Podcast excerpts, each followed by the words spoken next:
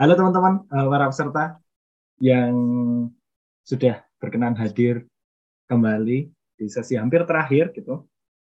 Sebenarnya ini sesi diskusi akan lebih banyak, uh, mungkin kita sebutnya apa ya, diskusi tapi tertulis gitu. Jadi semuanya punya kesempatan yang sama gitu ya untuk mengatakan pendapat dengan cara tertulis gitu. Kalau ngomong kan memang perlu nunggu satu-satu ya. Nah, uh, kita mungkin tunggu sebentar lagi sampai 3.40 mungkin nggak apa-apa. Mungkin teman-teman yang baru mau uh, join soalnya kan relatif berurutan mungkin energinya juga udah cukup habis ya digempur berbagai macam uh, sesi gitu di sebelum-sebelumnya. Wajar wajar banget gitu. Jadi kita coba tunggu sebentar untuk teman-teman yang sudah hadir mungkin bisa mulai buka tautannya untuk diskusi. Aku kirim di chat.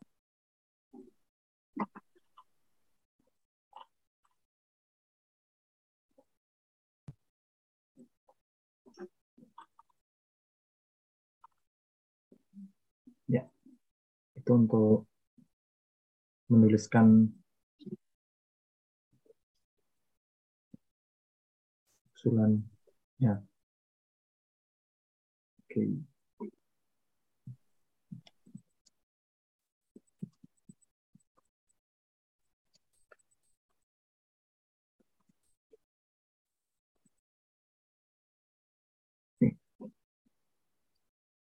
Oke, masih ada dua menit lagi. Mungkin kita juga ngingetin teman-teman beberapa yang mau diajak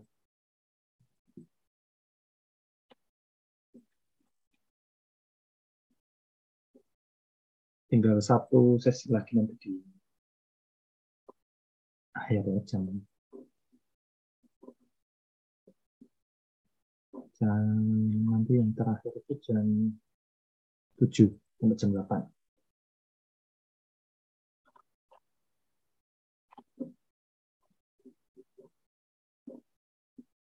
Oke, masih satu menit lagi kita tunggu teman-teman.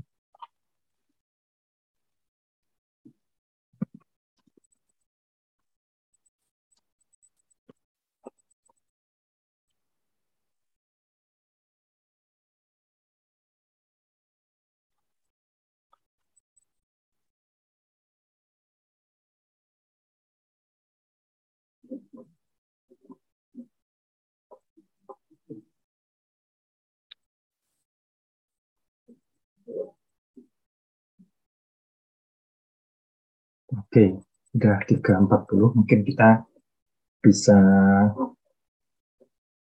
bisa mulai dulu aja gimana mungkin ini ini sebenarnya uh, lebih cair lagi ya di sesi kali ini nggak nggak terlalu uh, kayak ada ada satu narasumber gitu untuk bisa memaparkan kita lebih ke banyak diskusi tapi perlu ada pemantik ya biar diskusinya juga lebih terarah nah ini apakah kita mau mulai aja langsung Mas Ina? Iya, kelihatannya kita mulai oke okay sih udah 19.40 ya. Atau mau kita tunggu lagi sebentar lagi 5 menit? Boleh deh. Teman-teman gimana? 5 menit nggak apa? Ini udah bisa unmute. Boleh, boleh. 5 menit nggak apa ditunggu aja. Ya, ya. bisa unmute ya. Sembari nunggu Amin. Aku coba ngambil lagi di grup. Iya, kalau dia mau minum, ambil minuman, jajan, karena ini kayak kata Bima tadi ya lebih mengalir. Silakan kalau mau open cam, mau open mic, bisa. Kalau tadi kan emang lebih terstruktur dalam arti materi diskusi gitu ya. Betul.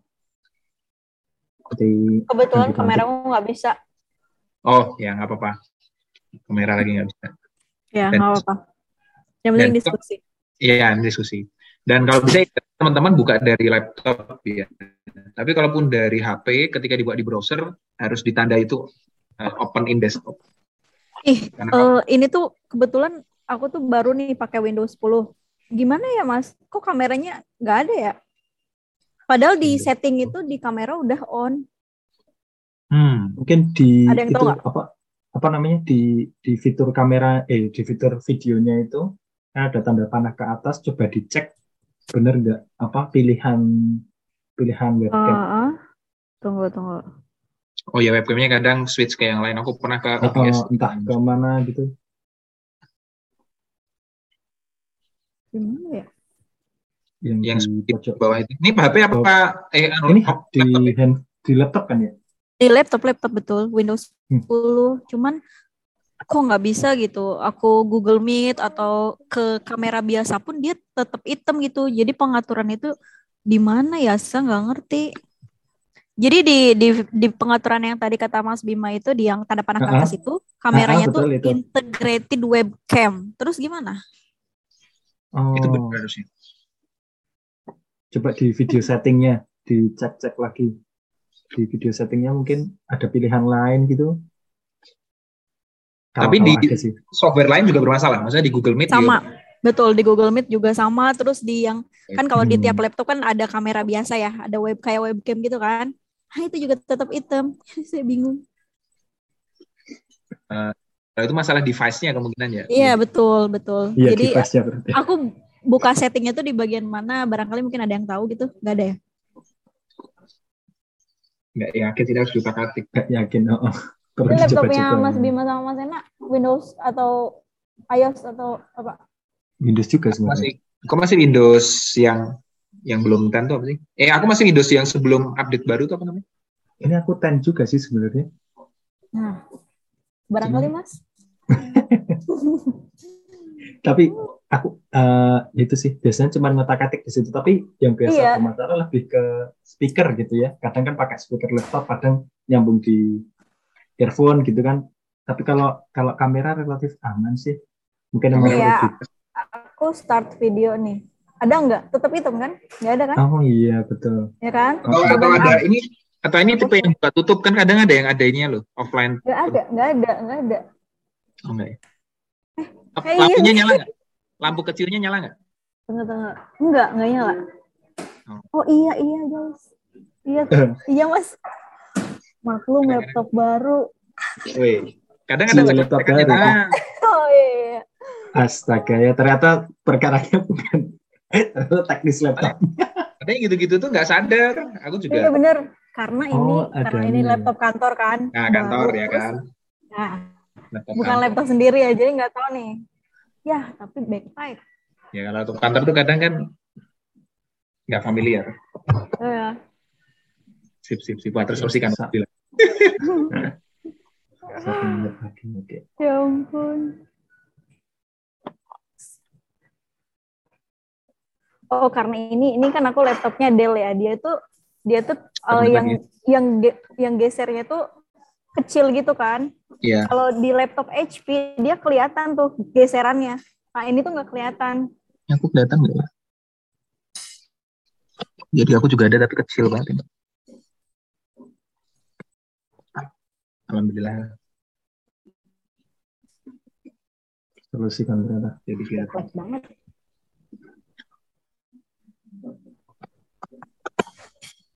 Nah, ini aku juga ada. Oke, okay, karena udah 3, 4, 5, kayaknya kita mulai dengan yang hadir dulu aja. Nggak apa, okay. kita tetap cicil-cicil dulu.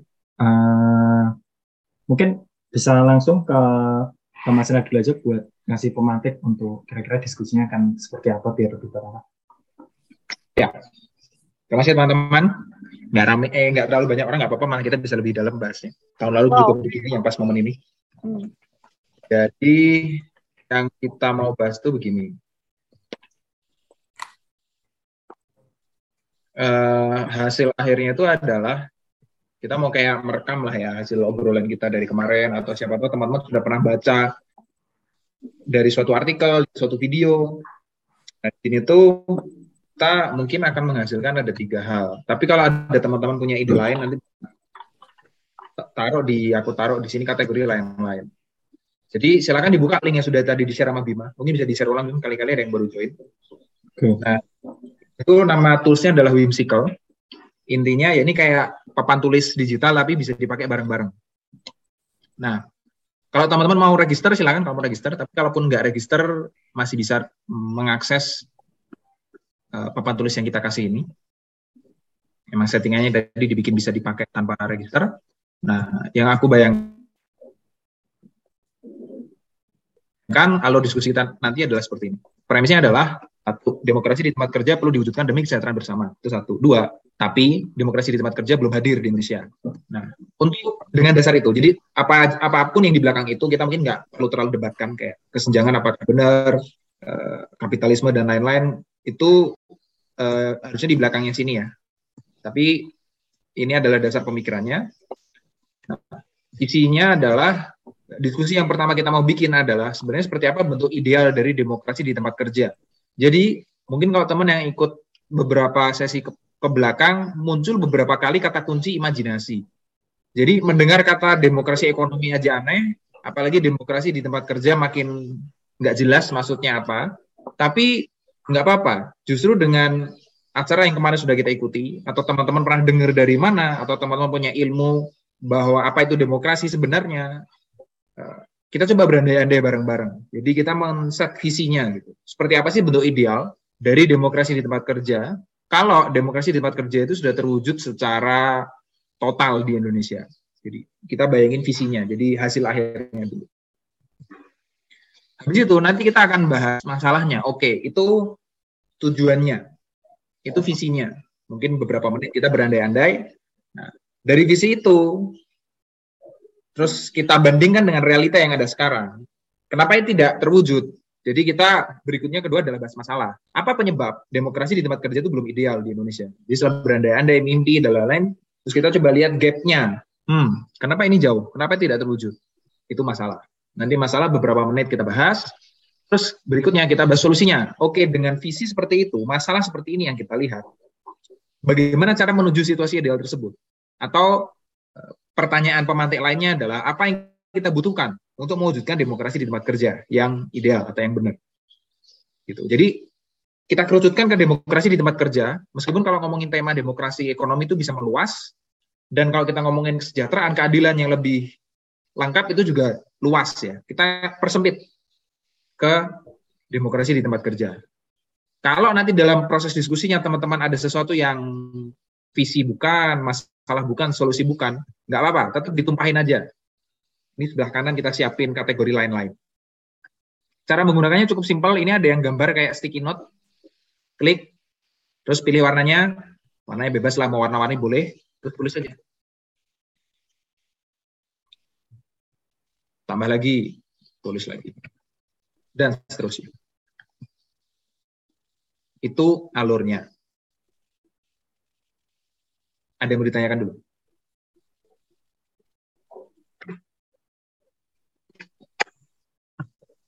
Kalau belum ada pertanyaan, aku lanjut ke sebelum kita masuk ke sana, mungkin aku cerita sedikit ya ini untuk biar dasarnya sama.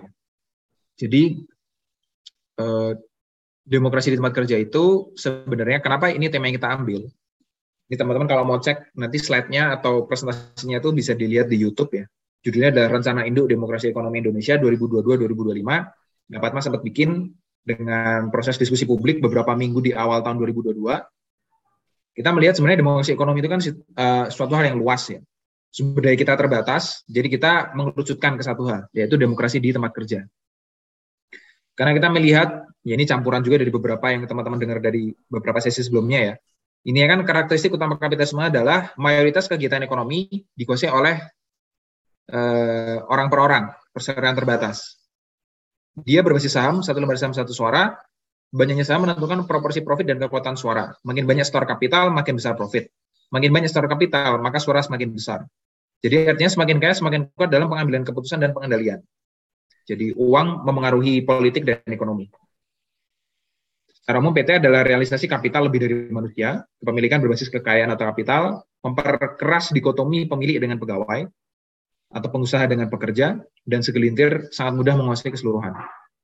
Solusi yang kita lihat saat ini adalah kepemilikan pekerja terhadap tempat kerjanya, atau kita bungkus dalam tema demokrasi di tempat kerja.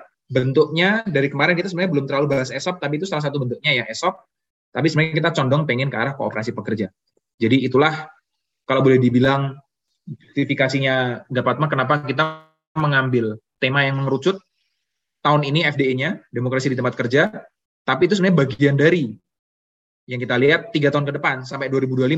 Sekiranya sumber daya kita masih seperti ini, kita akan spesifik ke tema demokrasi di tempat kerja, kepemilikan pekerja terhadap tempat kerjanya. Sekali lagi, banyak hal lain yang perlu kita demokratisasi, BUMN, energi, pangan, perumahan, pendidikan, kesehatan, banyak. Tapi dapat mencoba mengambil fokus dan mencoba mengajak teman-teman untuk ke sini dulu aja, demokrasi di tempat kerja.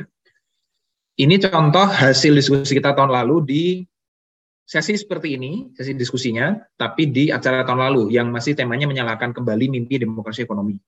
Cuman karena tahun lalu itu memang luas, ya, menyalakan kembali mimpi demokrasi ekonomi itu kan luas sekali. Ya ini bentuknya ada kesan pesan, ada harapan, ada masalah, ada solusi, ide, mimpi, kritik saran, inspirasi, peluang, dan pertanyaan. Jadi intinya apa yang kita bahas saat ini kita akan share ke yang lain dan harapannya ini bisa menjadi semacam uh, nggak sampai blueprint juga ya. Ya semacam inilah kira-kira yang kita dapatkan dari beberapa hari ini kita diskusi maupun ilmu yang sudah kita cari beberapa minggu, bulan atau tahun sebelumnya di konteks demokrasi di tempat kerja. Saat ini kita lebih tarik spesifik visi, masalah, solusi, lain-lain. Sebelum kita mulai, ada yang mau ditanyakan?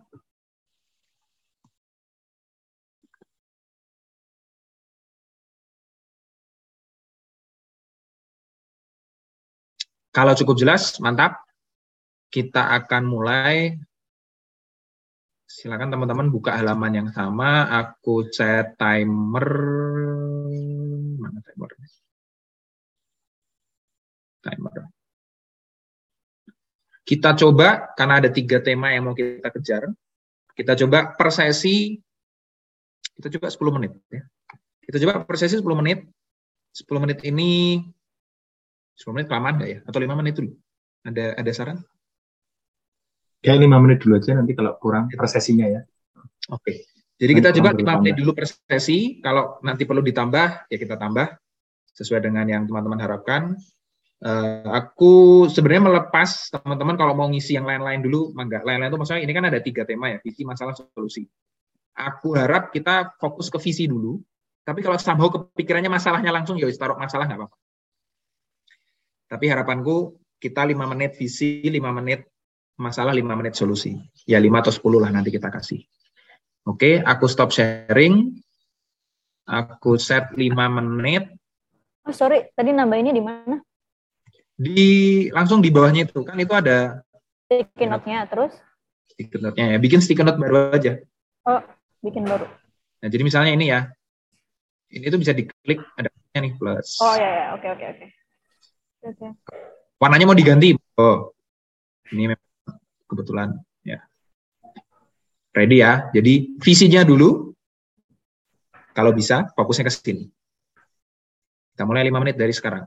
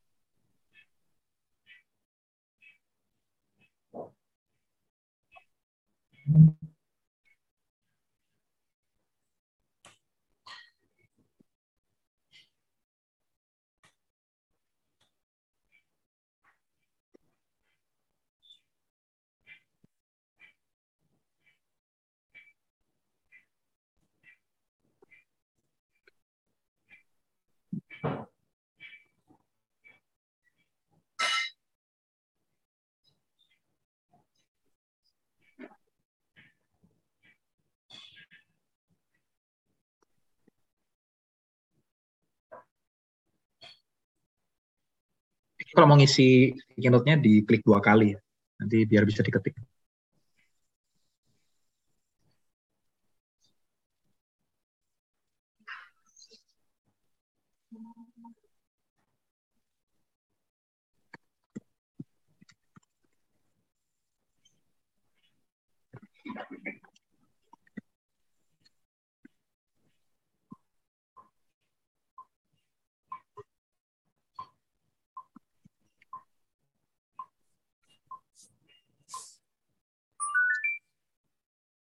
Wah, tambah boleh ya?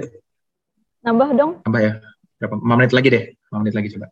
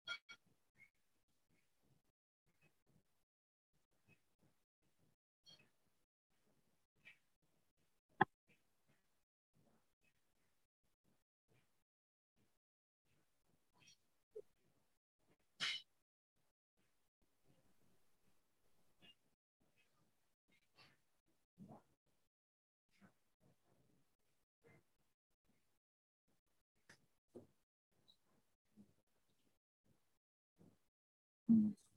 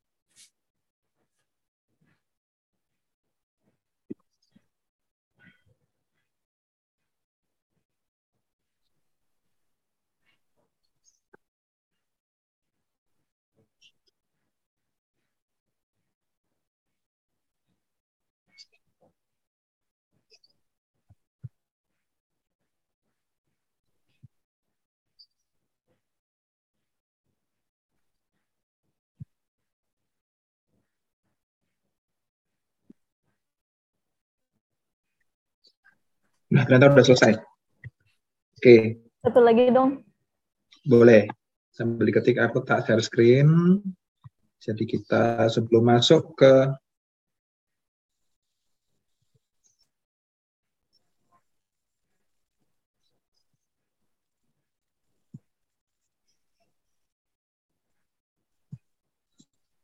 sebelum kita masuk ke hal yang berikutnya yaitu masalah kita coba recap dulu ya visinya apa aja yang muncul di sini.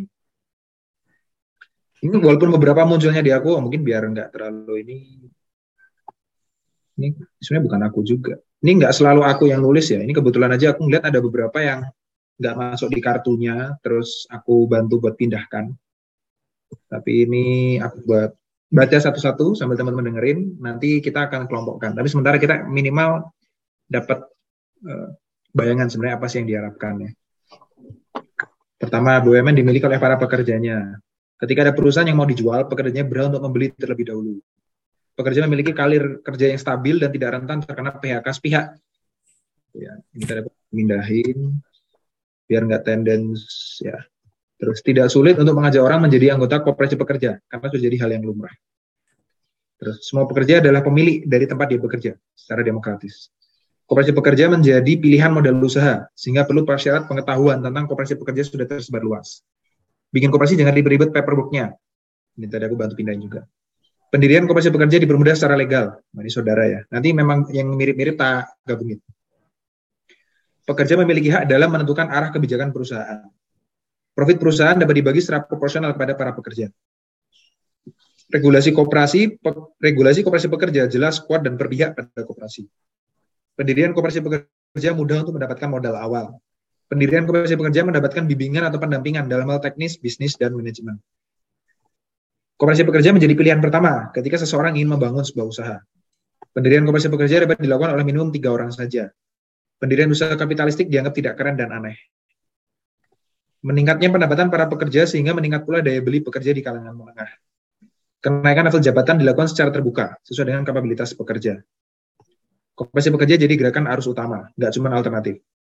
Semua orang yang bekerja bisa mendapatkan gaji yang layak karena nilai tambahannya dinikmati oleh para pekerja sendiri, bukan segelintir pemilik atau pemodal. Tidak perlu ada demo setiap hari buruh terkait kenaikan gaji, karena seharusnya nilai gaji sudah bisa ditentukan bersama-sama. Koperasi pekerja saling bekerjasama, misalnya dalam menyediakan konsumsi pembiayaan dan lain-lain. Ada partai politik yang dapat merepresentasikan kepentingan kelas pekerja secara nyata tidak ada lagi kesenjangan yang begitu drastis antara si kaya dan si miskin. Bukan berarti semua orang sama rata, tapi berkurang jaraknya. Evaluasi kinerja dilakukan secara berkala agar tempat bekerja menjadi tempat bertumbuh pekerjanya. Para pekerja merasakan work-life balance. Mau nambahin nah, terus di sini. Semua orang dapat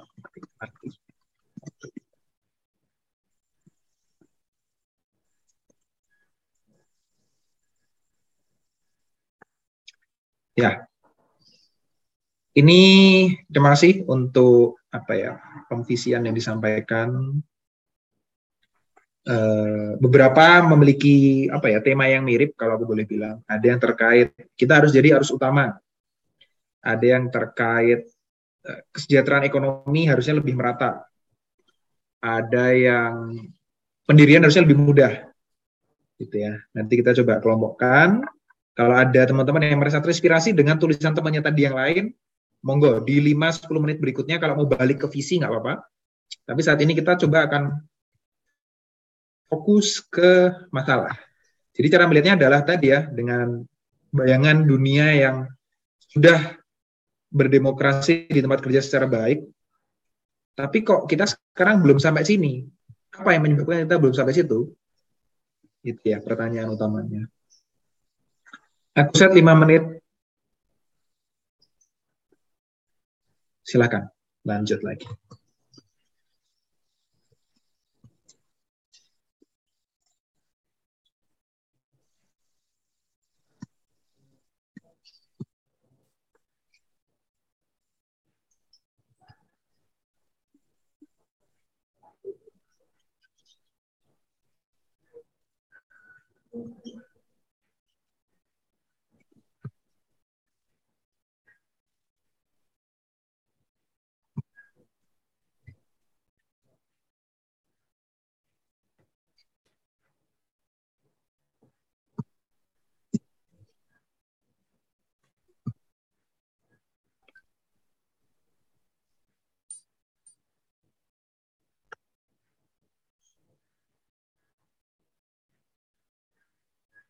Um,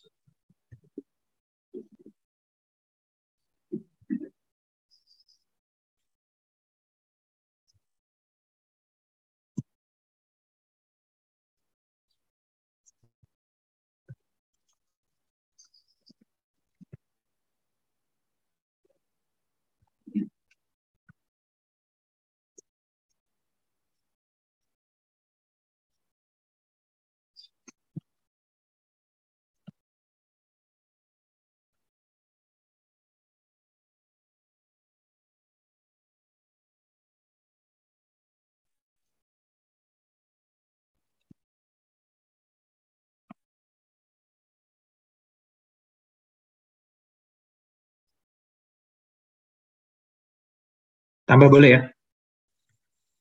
Oh. Berapa menit? Boleh-boleh tambah lagi nggak? Oh.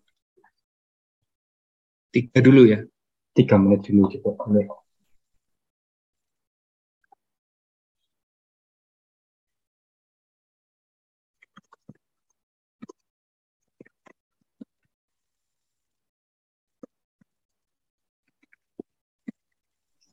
Oh, Mas ini nggak di ini ya? Nggak di share screen ya?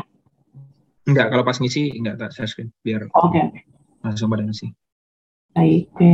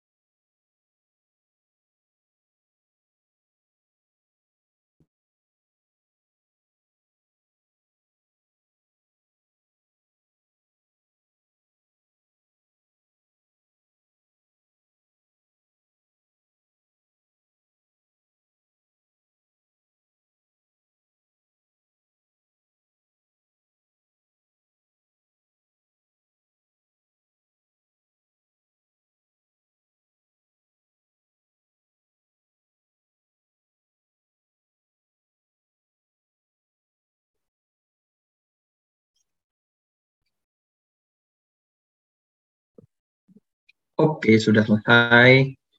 Coba kita baca-baca dulu.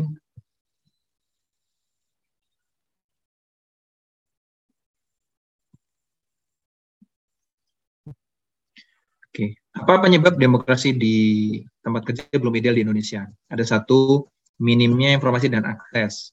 Koperasi, terutama koperasi pekerja masih banyak tidak dipahami, sehingga sulit untuk mengajak orang membangun koperasi yang sejati. Sulit menemukan orang yang memiliki, memiliki pemahaman koperasi, sehingga mulai dari minus ketika mau bikin usaha koperasi pekerja. Tidak ada dukungan dalam hal modal, skill, dan kemudahan pendirian. Sulit menemukan orang yang sevisi dalam membangun koperasi pekerja. Keilmuan tentang bisnis masih sangat minim dalam mengoperasikan koperasi pekerja Mendirikan koperasi perlu 9 orang, terlalu banyak. Diskriminasi terhadap badan hukum koperasi. Kebutuhan finansial menjadi salah satu kendala dalam pertimbangan memilih tempat kerja. Sedikit contoh untuk ESOP, sedikitnya contoh untuk ESOP dan koperasi pekerja. Lebih sulit lagi cari yang berhasil atau bertahan minimal lima tahun. Belum sadar kalau demokrasi bisa dilakukan di tempat kerja, tidak hanya waktu pemilu. Imajinasi. Oh ya, sepakat. Nah. selanjutnya.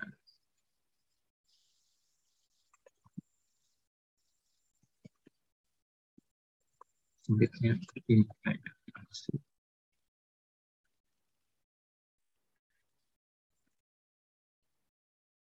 Terus, reputasi koperasi yang dulu di mata kebanyakan orang. Belum adanya transparansi terkait evaluasi dan kebijakan yang diambil para pemilik tempat kerja. Belum ada kisah sukses di Indonesia yang bisa menginspirasi banyak contoh sukses di luar negeri, tapi orang-orang masih skeptis terhadap kemungkinan diwujudkan di Indonesia. Perjuangan kelas pekerja masih sempit, hanya sekedar menuntut upah layak. Kurangnya kesadaran bahwa ada bentuk ekonomi lainnya yang lebih adil. Orang-orang terlalu sibuk untuk bertahan hidup. Belum ada regulasi yang jelas terhadap kooperasi pekerja, sempitnya implementasi kata-kata demokrasi, keraguan dan ketidakpastian dalam profit yang dihasilkan menjadi salah satu alasan pekerja memilih tempat kerja kapitalis. Belum ada manual atau standar untuk membangun kooperasi namanya sangat tinggi di kurangnya kesadaran, kurangnya informasi, dan kalau ketemu orang yang pengen bikin kooperasi itu sama-sama harus menyelaraskan pemahaman, isi, kalaupun sudah sesuai, kadang kesulitan di skill operasional gitu ya, skill bisnisnya maksudnya. Kadang-kadang kan orang yang tergelitik dengan isu kooperasi kan mungkin kurang kemampuan bisnis gitu ya ada dari sisi dukungan yang kurang, mendirikan kooperasi terlalu banyak, imajinasi yang kurang, terlalu sibuk. Jadi udahlah nggak usah terlalu mikirin yang neko-neko gitu kan, kerja, dapat uang, menghidupi keluarga dan sudah. Belum ada manual, belum ada kisah yang menginspirasi. Kita perlu contoh sukses gitu ya. Dan ya realita kehidupan bahwa ya perusahaan-perusahaan yang sudah kapitalis besar itu yang memberikan gaji yang lebih baik biasanya atau sudah lebih matang. Oke. Ada yang mau menanggapi?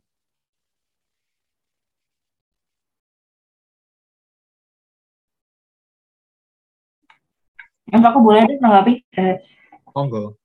Oke. Khususnya buat yang sticky notes terlalu sibuk bertahan hidup ya itu menurutku ini banget sih bener banget hmm. apa ya udah capek udah capek survive kan ngapain gitu harus mikirin yang repot-repot supaya bisa tidak terus menerus di kehidupan yang sangat langsa ini gitu jadi kayak kapitalisme itu sudah uh, apa ya memeras benar-benar memeras tenaga kita untuk memikirkan alternatif lain yang lebih baik daripada ini. Dan itu apa ya? Uh, ya mematikan ini ya, mematikan uh, tenaga untuk mikirin hal-hal yang lain gitu. Misal, misal kalau aku tarik agak dalam lagi ya Mas ya, ini cuma hipotesisku doang gitu. Uh, kebanyakan yang bisa berpikir soal, yang bisa berimajinasi soal kehidupan yang lebih baik, seperti memikirkan tentang kooperasi gitu ya, itu masih menurutku sekali lagi ini menurutku masih condong di laki-laki gitu. Kayak sepertinya yang punya lumayan banyak waktu untuk memikirkan hal-hal seperti ini tuh masih banyak yang cowok gitu. Sedangkan untuk yang perempuan sendiri uh, menurutku masih jarang memang uh, sudah ada yang cewek juga ya founder kayak Mbak Alia Hmm, cuman untuk di Indonesia khususnya masih sedikit banget dan namanya yang perempuan masih itu itu aja gitu. Ya mungkin karena apa ya nggak nggak punya banyak waktu juga ya untuk memikirkan hal-hal yang seperti ini gitu. Dan uh, yang ku simpulkan saat ini sih gara-gara ya yang bisa memikirkan soal alternatif lain itu, hmm, especially buat yang cewek ya, itu tuh masih sebuah privilege gitu loh. Hmm. mengakses ini semua itu tuh um, ya ya nggak semua orang bisa gitu. dan ya aku harap sih hipotesisku salah gitu aja. Thank you. Thank you kalian sebenarnya kalau alu berpikirnya menurutku valid. Dalam arti untuk bisa memikirkan hal-hal yang kayak gini kan tadi ya bisa jadi perlu waktu luang atau uh, maksudnya uh, bisa menyisihkan waktu untuk ya ini kan bukan pekerjaan sehari-hari utama sampai saat ini ya. Bagi kebanyakan orang ini kan adalah mimpi, sampingan, pengen mencoba sesuatu. Dan tadi itu satu kan ngomongin waktu luang. Nah, kalau kita turunkan atau kombinasikan dengan konteks gender, sebenarnya kalau ngomongin waktu luang, kalau yang kebanyakan kan di keluarga itu sama memang masih kebanyakan domestik itu masih di perempuan gitu ya. Jadi bisa jadi itu yang menambahi juga bahwa ya padahal perempuan juga sekarang kerja. Udah kerja pas pulang masih ngurusin yang uh, lain-lain. Mau ditambah mikirin ini gitu. Jadi kayak makin capek gitu waktunya sulit. Gitu. Mungkin yang lain yang mau menanggapi. Itu itu cara apa ya? Menurutku itu valid cara berpikirnya. Dari yang lain? sepakat sih mas sama mbak Alia hmm. itu kalau misalnya kita mau mikir kayak kemarin tuh kalau contoh saya ya kemarin tuh kalau mau inisiasi pun yang inisiasi pun harus rela begadang dulu buat mikirin kayak oh yeah. kalau mau ngerekrut orang itu enaknya pakai apa oh kita harus nyiapin decknya dulu buat kita presentasi ke orang yang mau kita rekrut jadi anggota misal kayak gitu benar-benar kayak oh yang bisa memikirkan hal-hal teknis buat kayak mewujudkan kooperasinya sendiri pun ya orang-orang yang istilahnya punya waktu luang lebih lah kayak gitu. Sekarang pun kalau di kooperasi saya pun yang aktif pun yang sekiranya itu yang ya yang masih mahasiswa gitu, jadi masih skripsian gitu, masih belum terikat dengan kontrak kerja kayak gitu. Sedangkan teman-teman saya yang jadi anggota kooperasi pun yang kalau udah mereka udah dapat kerjaan lain di samping koperasi itu mereka juga udah ya udah urusan teknisnya aja. Kalau masalah manajemen masalah kayak visi koperasi kayak gimana gimana mereka akhirnya ngikut aja gitu sih.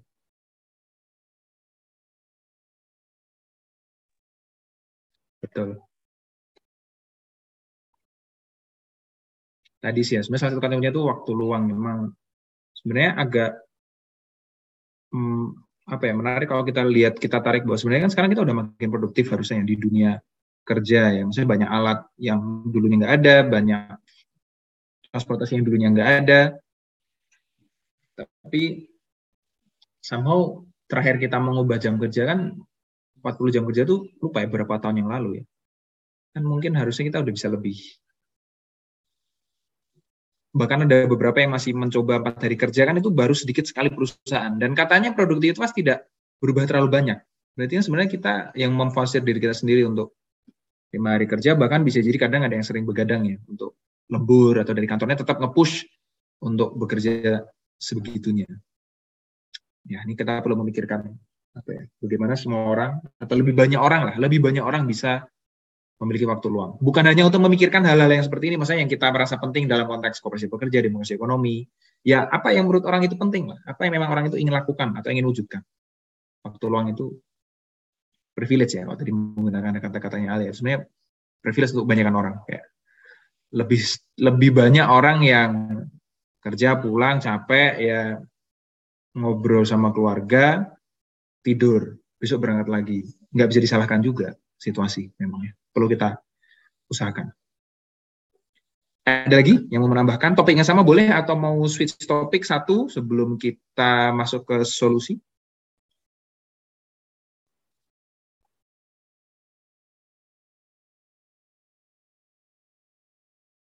Oke, sekiranya cukup kita masuk ke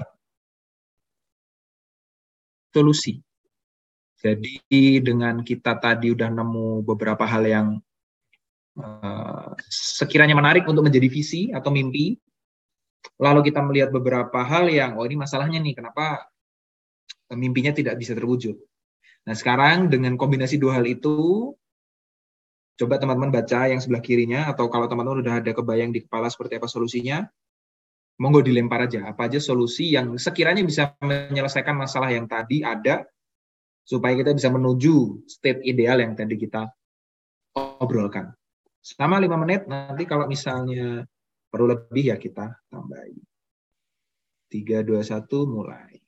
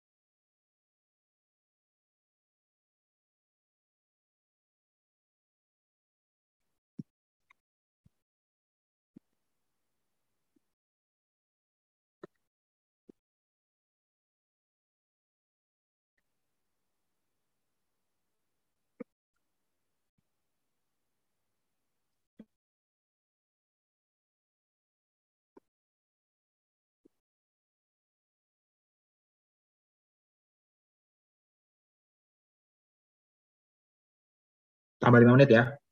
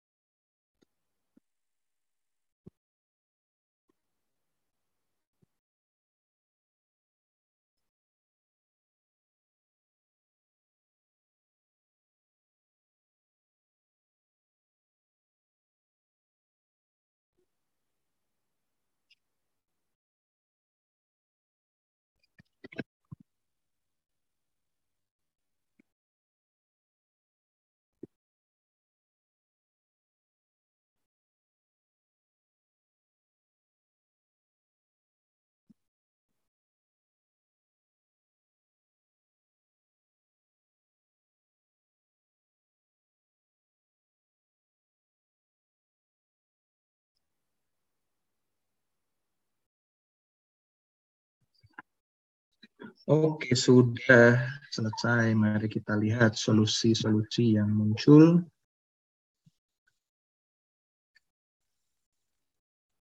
Kampanye sosial media, copywriting yang sesuai dengan sasaran kita. Anak muda fresh grade yang mau masuk kerja, anak muda yang telah bekerja, pokoknya yang relatable. Supaya bisa langsung paham masuk kita mau ngapain. Memperbanyak sosialisasi tentang koperasi dan memperluas jaringan lintas organisasi kelas pekerja di Indo diskusi terkait koperasi pekerja atau isu tentang demokrasi di tempat kerja perlu terus digalakkan agar masyarakat semakin familiar. Cari momentum untuk bisa selipin agenda demokrasi ekonomi. Tapi kapan ya? Forum rutin bagi para pelaku koperasi pekerja untuk berbagi mau, untuk berbagi maupun meminta pertolongan. Jangan gontok-gontokan misal beda penerapan model kerja. Kita masih dikit jangan terlalu bitter ya. Bikin bank data koperasi pekerja. Mencari pilot project untuk ESOP di Indonesia jejaring bagi orang-orang yang sudah tertarik untuk membangun kooperasi pekerja supaya bisa saling berbagi dan membantu. Perlu ada wadah untuk kooperasi pekerja yang sudah ada saling berjejaring membicarakan masalah, peluang, kesempatan, kolaborasi, suplai jasa, dan lain-lain. Nyali yang besar untuk lobby HRD, untuk bisa terapkan ESOP dan nggak berhenti di ESOP aja. Nah, ini ngelobi pengusaha ya, HRD mah ngikut baik. Membuat modul bagaimana membuat kooperasi pekerja. Oh, membuat modul bagaimana membuat kooperasi, terutama kooperasi pekerja. Kooperasi pekerja one-on-one insentif perpajakan bagi usaha usaha berupa koperasi pekerja, regulasi koperasi pekerja yang jelas dan berpihak, menyiapkan pendampingan bisnis bagi orang-orang yang ingin mendirikan koperasi pekerja, belajar konflik resolution. Hmm, supaya bisa menerima kritik, bisa kolaborasi dengan komunitas yang tidak 100% selaras dengan lingkaran kita. Insentif perpajakan atau permodalan bagi usaha yang dimiliki oleh pekerjanya, baik ESOP maupun koperasi pekerja.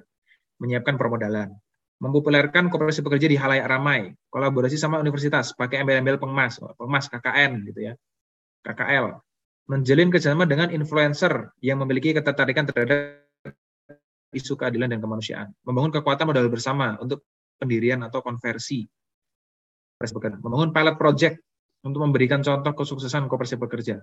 Perlu adanya suara dari orang yang berpengaruh terkait kooperasi, bikin kelas bagaimana membangun kooperasi pekerja, bikin modul cara pendirian koperasi pekerja, koperasi perlu dikemas secara modern dan mengikuti perkembangan zaman agar dapat dilirik oleh kalangan muda. Perbaikan citra koperasi perlu terus digencarkan. Meliput koperasi pekerja yang sudah ada dalam kemasan yang menarik dan mudah dicerna. Filmnya harus baik itu contoh yang bagus ya, aku boleh bilang. Database koperasi pekerja. Iya, ini aktif ya Bun, banyak ramai tapi ada irisan-irisan yang tadi menurutku mulai muncul tadi ya kayak bikin database, bikin jejaring, kelas koperasi pekerja, hmm, memperbanyak campaign, memperbanyak format konten tapi ya yang tentu mudah dicerna ya, tidak yang teknis, taktis, terlalu apa teknikal gitu ya. Eh, regulasi, insentif, pembinaan, kelas, permodalan gitu ya Ya, ini kira-kira pilot project ini ya, contoh sukses ini penting ya. Contoh sukses itu sangat krusial sih. Membuat orang-orang tuh, tapi ngomong apa sih? Ini loh, nggak kan enaknya. Kamu ngomong apa sih? Ini lihat ini. Imajinasinya jalan berarti. Padahal baru ngikut yang ini, ah bagus. Iya, nanti perlu dirangkum yang mirip. Sebenarnya tadi aku udah mulai mengkelompokkan ya. Jadi sambil teman-teman maju ke yang solusi, aku ngerapiin yang masalah. Tadi pas ngerjain masalah, aku coba ngerapiin yang visi. Nanti bisa balik lagi ya. Tapi ini baru kelas saja kasar. Nah, bolehlah aplaus buat kita kita ini lah. Udah setengah jam, udah dapat banyak, udah dapat uh, apa namanya? Oh, bisa reaction ya, ini mulai. Jadi udah dapat visi seperti apa dunia yang coba kita bayangkan, lalu apa yang menghambat kita mencapai dunia itu, dan apa yang bisa sekiranya kita lakukan untuk mewujudkan dunia yang tadi kita bayangkan. Nah, uh, tadi ya ini aku udah mencoba mengelompokkan untuk yang visi. Silakan kamu dilihat-lihat lagi. Satu tema mungkin sekilas ya, yang di sini itu terkait ya banyak tempat yang pekerjaannya menjadi pemilik. Lalu ini itu terkait pengambilan keputusan di dalam perusahaan satu satu tema ini terkait kita perlu menjadi arus utama. Divisinya itu kita pengen menjadi arus utama. Kayak orang lulus kerja, lulus kerja, lulus kuliah, atau lulus sekolah, aku pengen bikin usaha. Pikiran pertamanya itu koperasi, gitu. atau koperasi pekerja. Impian itu ya. Terus regulasi, politik, legal yang suportif. Lalu ini lebih ke keadilan dalam hal ekonomi. Jadi profitnya dibagi rame-rame, bukan cuma pemilik doang yang senang gitu kan. Terus ini tuh kemudahan pendirian dengan berbagai dukungan. Terus waktu luang, tadi ya tema waktu luang, work life balance. Terus ini sebenarnya cuma satu divisi ya, tapi ternyata di solusi banyak keterkaitannya. Bisa saling bekerja sama, saling bagi produk, bagi insight, bagi network gitu ya. Lalu untuk masalah ini, ini masih cepat kasar aja ya. Temanya itu satu terkait informasi, pendidikan. Kelihatannya dia nyambung banget sama tema uh, sama yang disampaikan sesi sebelumnya. Ini mau bikin koperasi pekerja itu masih banyak ngobrol definisi, ini apa, itu kan masih terlalu panjang prosesnya. Mungkin kalau kita bisa membuat hal ini menjadi cukup mudah dipahami orang, ya nggak terlalu perlu banyak diskusi yang sebenarnya masih dasar ya. Terus ini dekat dengan itu, tapi ini sebagai pemahaman kooperasinya, ini lebih ke keilmuan bisnisnya. Kalau aku lihat sih kemungkinan karena tadi orang-orang yang tergelitik untuk kooperasi bisa jadi kemampuan bisnisnya agak kurang, kecenderungan ya. Jadi harus belajar.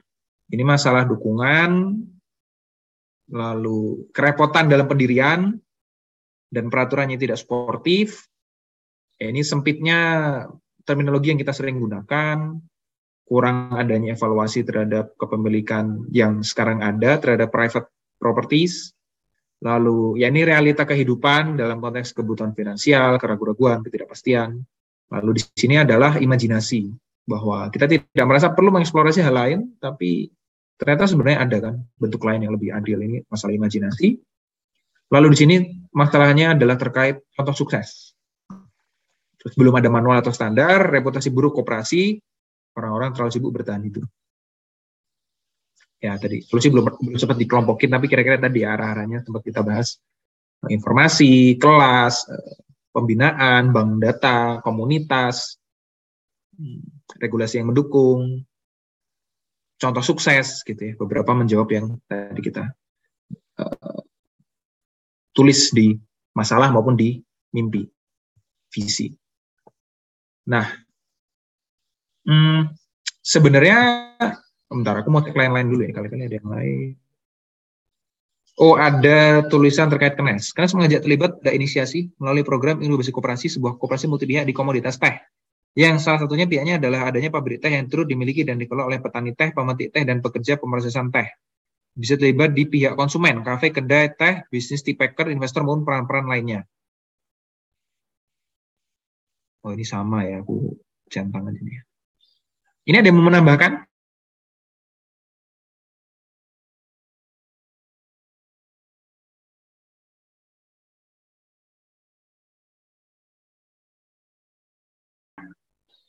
Ya, kemes itu kenapa? Mungkin orang mungkin yang tidak familiar bingung. Ya begitulah ya. Nah ini kemes wiki. Ini Instagramnya kalau mau dilihat-lihat. Tapi ada mau menambahin nggak? Ini tadi yang nulis siapa ya? Bang Suroto paling. Oh ya. Monggo kalau mau, mau menjelaskan ini atau menambahkan.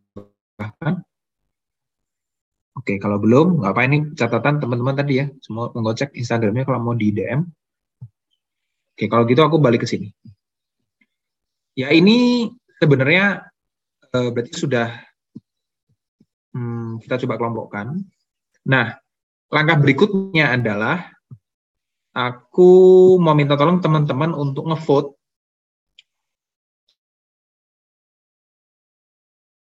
ya belajar berdemokrasi ya. Sebenarnya memang kita mau coba teman-teman buat ngevote. Sebenarnya satu, mana visi atau mimpi yang sebenarnya paling menarik untuk kita coba wujudkan. Lalu mana masalah yang paling pelik atau perlu kita taruh perhatian duluan. Begitu pula dengan solusi. Mana solusi yang sekiranya perlu kita usaha duluan atau yang besar atau kita perlu khusus. Cara votingnya, jadi nanti akan ada ini uh, tiap orang ini berapa orang yang hadir? 11. Uh, di sini maksimal sebenarnya 9 vote. Jadi jadi ini ya, uh, tiap orang punya 9 vote. Nah, vote-nya itu maksudnya 9 itu apa? Jadi saranku pilih tiga di mimpi, pilih tiga di uh, mana masalah, dan pilih tiga di solusi. Nah, tapi tiga ini tuh kalian bisa naruh tiga-tiganya di satu isu.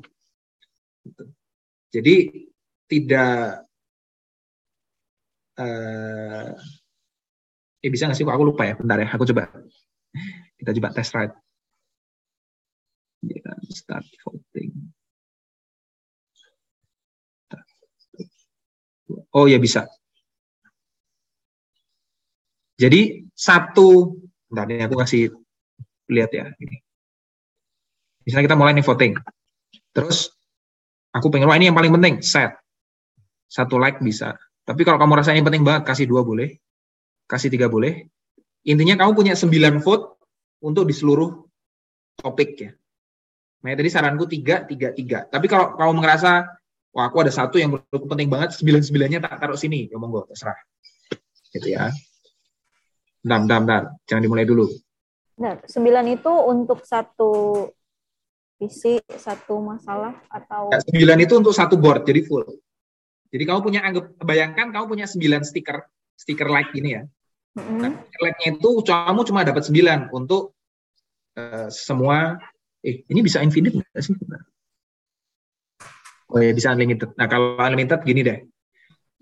Jadi jangan uh, aku tetap akan batasi ya. Jadi tiap orang apa ya 15 deh 15. Jadi tiap orang punya, bayangin punya 15 stiker, lalu stikernya itu kamu bisa taruh di kartu mana pun, di sticky note mana pun. Dan satu sticky note bisa dapat lebih dari satu vote. Gitu. Jadi kamu boleh 15 satu kali vote, atau kamu, ya tadi, ada tiga sticky note yang menurutmu penting banget, 555. Bebas. Itu dibagi di bagian visi, masalah, sama solusi. Iya, jadi ini 15 untuk semuanya ya, okay. untuk semua. Makanya mungkin kalau mau merata ya 5 5 5 gitu. Baiknya, kalau enggak pun enggak masalah. Baiknya merata ya. Maksudnya jadi jadi kita punya punya apa ya? Punya fokus uh, di masalah tuh kita ada ke situ terus di solusi juga ada gitu. Boleh. Diratain aja ya. Jadi minta tolong 5 di visi, 5 di masalah dan 5 di solusi. Untuk masing-masing orang gitu ya 15 uh, vote-nya gimana sih? nanti ada muncul like begini nih. Ini ada. ada muncul like di oh, oke. Okay. kanan bawah. Nih. Kalau nggak jadi ya tinggal tarik like. Oke. Okay. gitu ya. Uh, ada pertanyaan lagi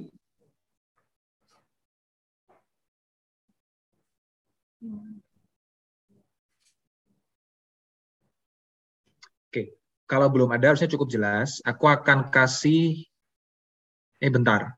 Aku mau mohon waktu sebentar untuk mengelompokkan yang solusi ya. Karena kan okay. tadi yang visi dan masalah udah cukup terkelompok jadi kayak agak lebih mudah lah melihatnya ya.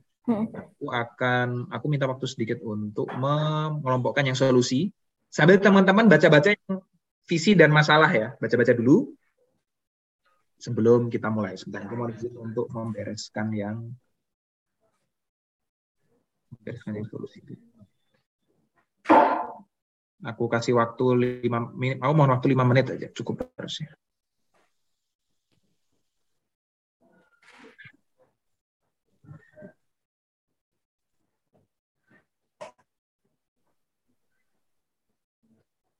Eh, buat ngevote tuh kita harus sign in apa ya? Enggak harus sih. Enggak harus ya? Kok enggak keluar jempolnya ya? Enggak keluar, ini ada hmm. Anonymous viewer.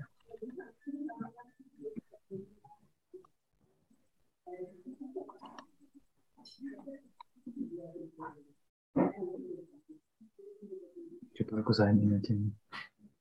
Ya, kalau kesulitan sign in aja ya. Sign in, sign, bikin akun mudah kok bisa pakai Google account.